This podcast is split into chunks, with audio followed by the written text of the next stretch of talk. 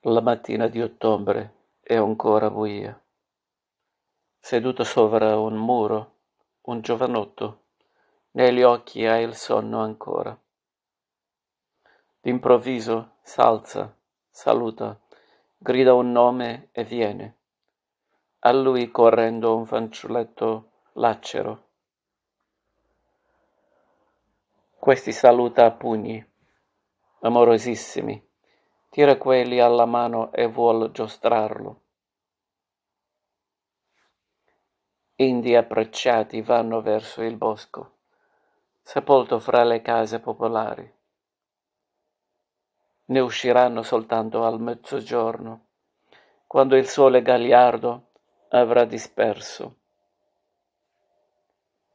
quell'umida amicizia mattinale.